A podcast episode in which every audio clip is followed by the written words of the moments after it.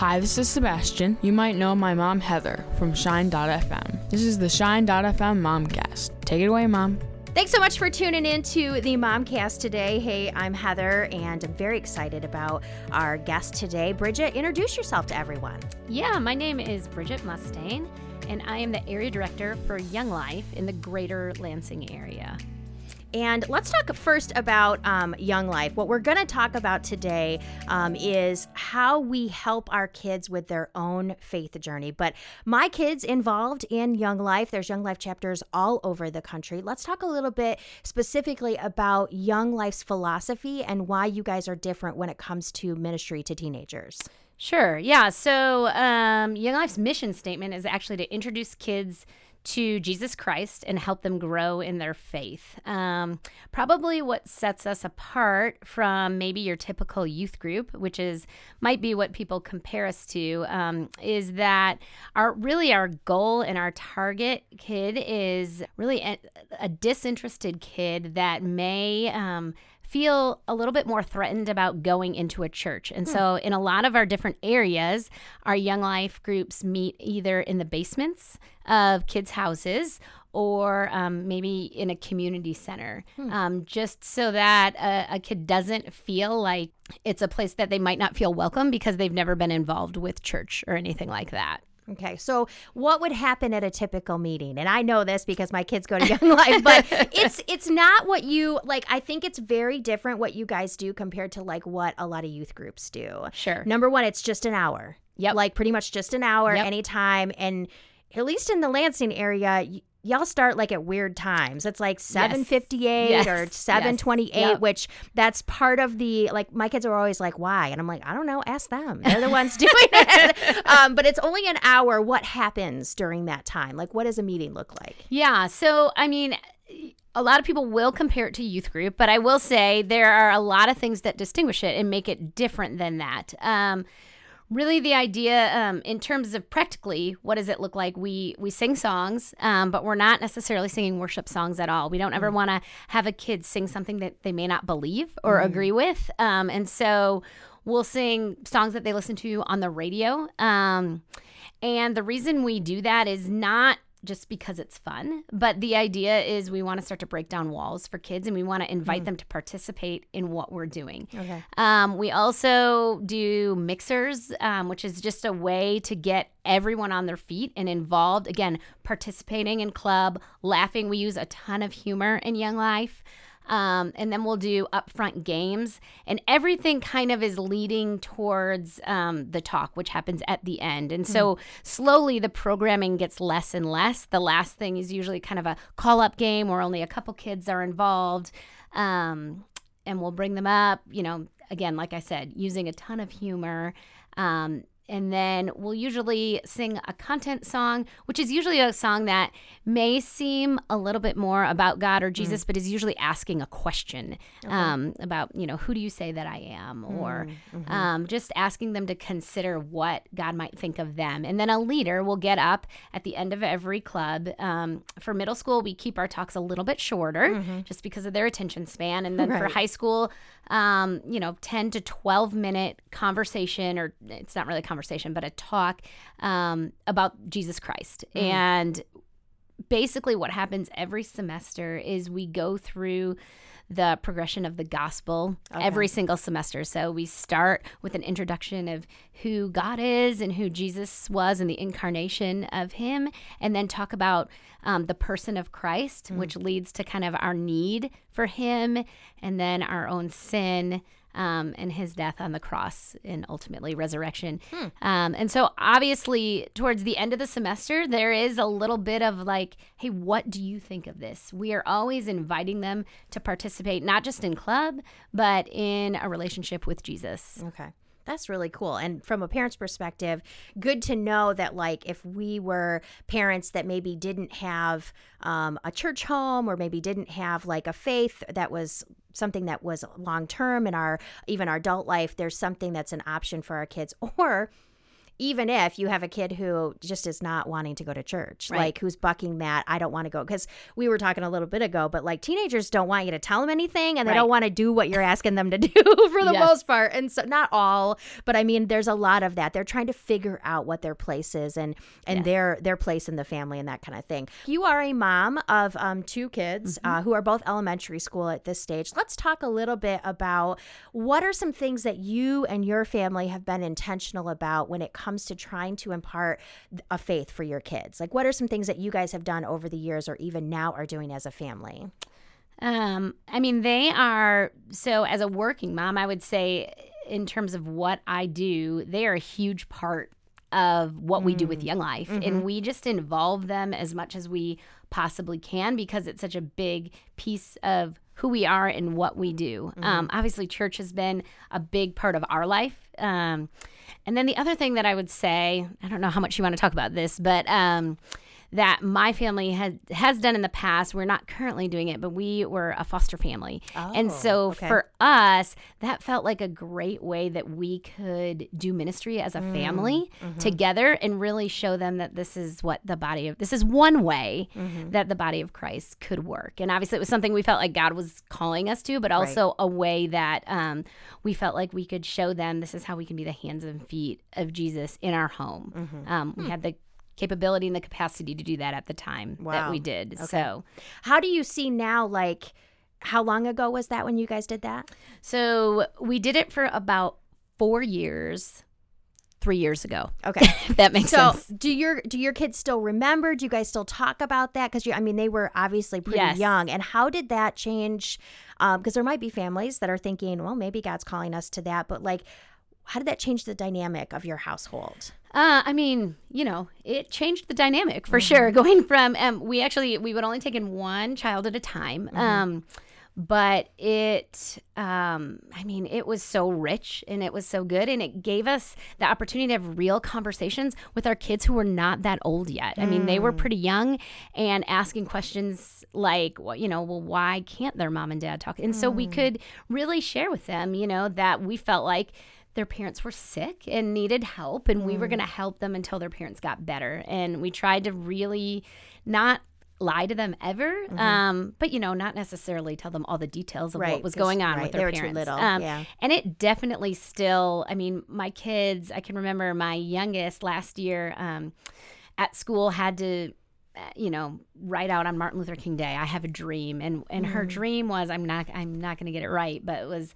something about that every foster kid would have a home and so i do think it you know it had an impact on them and i don't take credit for that it's the holy spirit and Right. the lord's doing um, Right. but i do think it's a desire that they would maybe want to have and obviously at the time i wasn't working and so Mm. we were really capable of doing that right now it's probably not Yeah, as right. much of an option for us but Right. um, i really am thankful that that was a kind of a piece of our family story and how i think we tried to live out our faith with our kids Mm-hmm. And I think what that speaks to is this idea that you are always thinking, and I think there's a lot of pressure on us moms to um, be the spiritual leader because the husband, because like you said, you were home, but the husbands a lot of times work outside the home and we don't, or we do, and we still feel that burden of feeling like we are responsible for a lot when it comes to kids. But what you did was you just said, God, we want to be open to you. We want to be open to mm-hmm. whatever you have for us. And for you guys, that was foster care for that sh- for that period of time. Um, I know for us, me, it was um, making sure that we were praying every day. um, and not just around the dinner table. For our family, we always had, um, and I was the routine queen, and so at night we had a schedule of how the kids would go to bed when they were little, and the last thing we always did was pray together as a family and allow the kids to pray, whatever Yeah. it was that Yep. they prayed. And I remember one time my youngest, and I'll probably get a little choked up here, but he said, God, uh, not prompted, because we always prayed for family members, and we always prayed for, um, you know, friends that were sick or whatever. And he said, God, I just want to pray for all the people who are hurt in the hospital.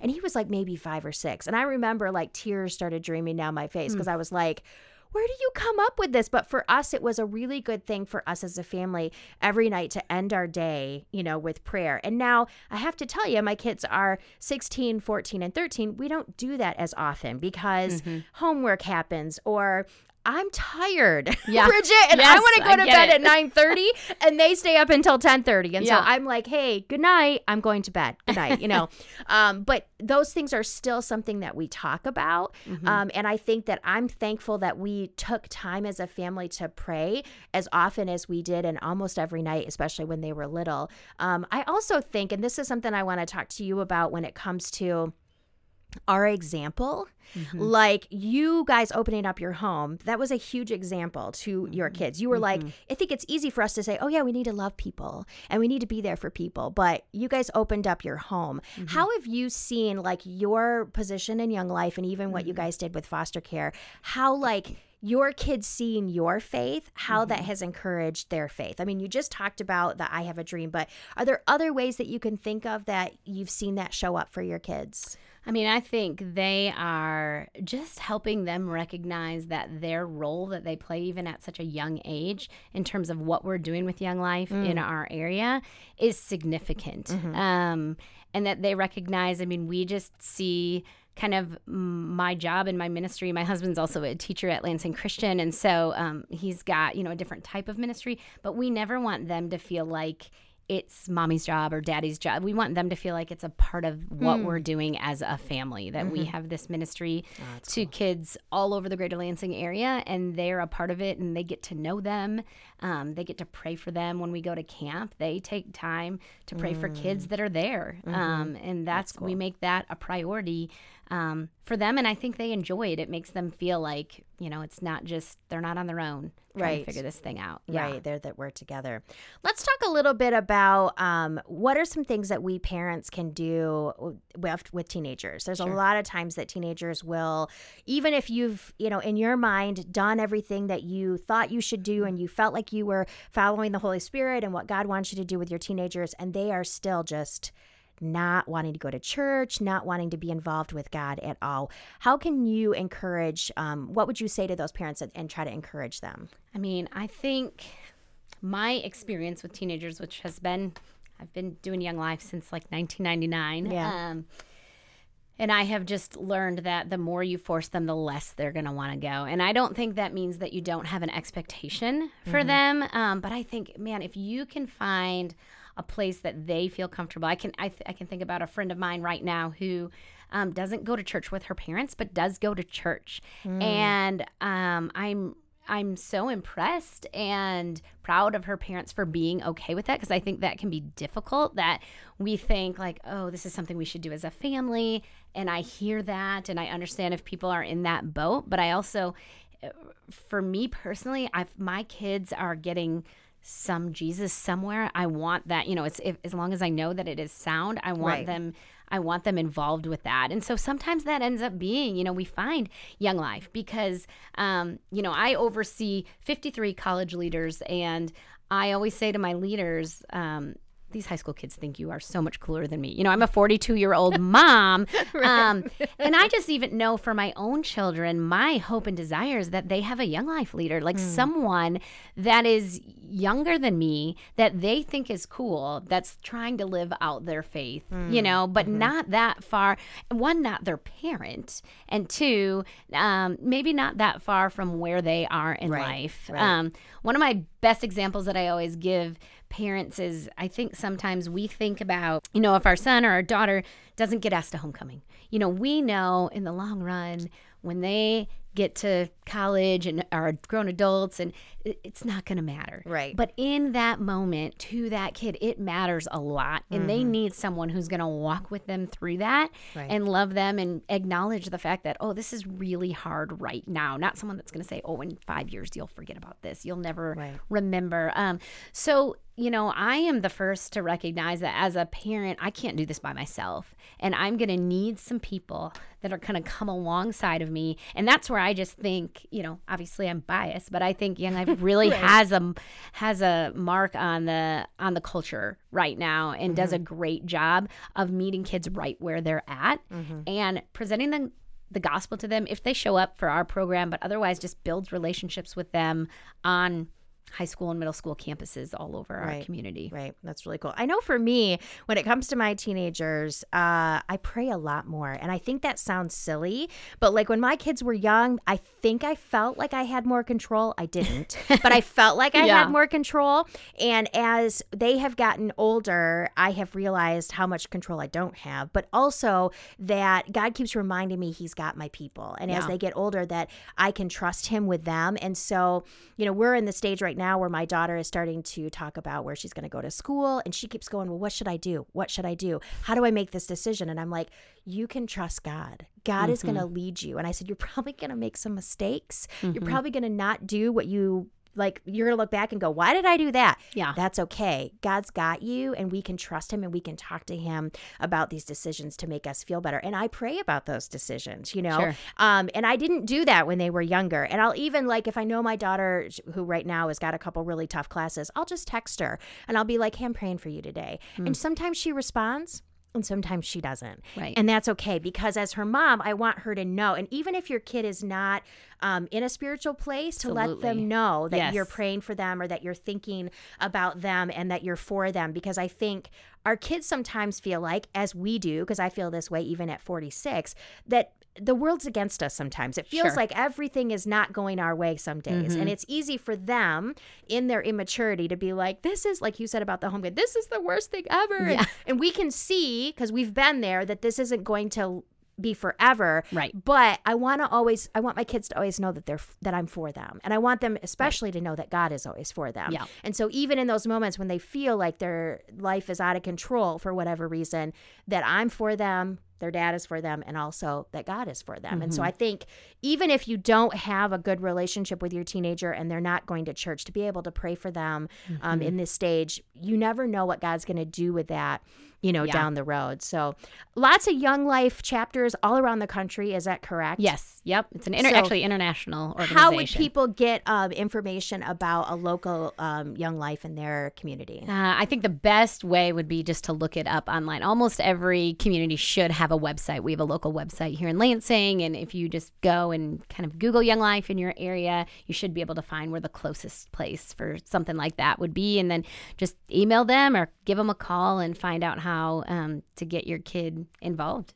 Cool. great, great way to do it. Yep. well this was a great conversation bridget thank you so much for joining me and thanks for sharing your expertise uh, with all of your years of ministry i really appreciate it No problem. Thank you, Heather.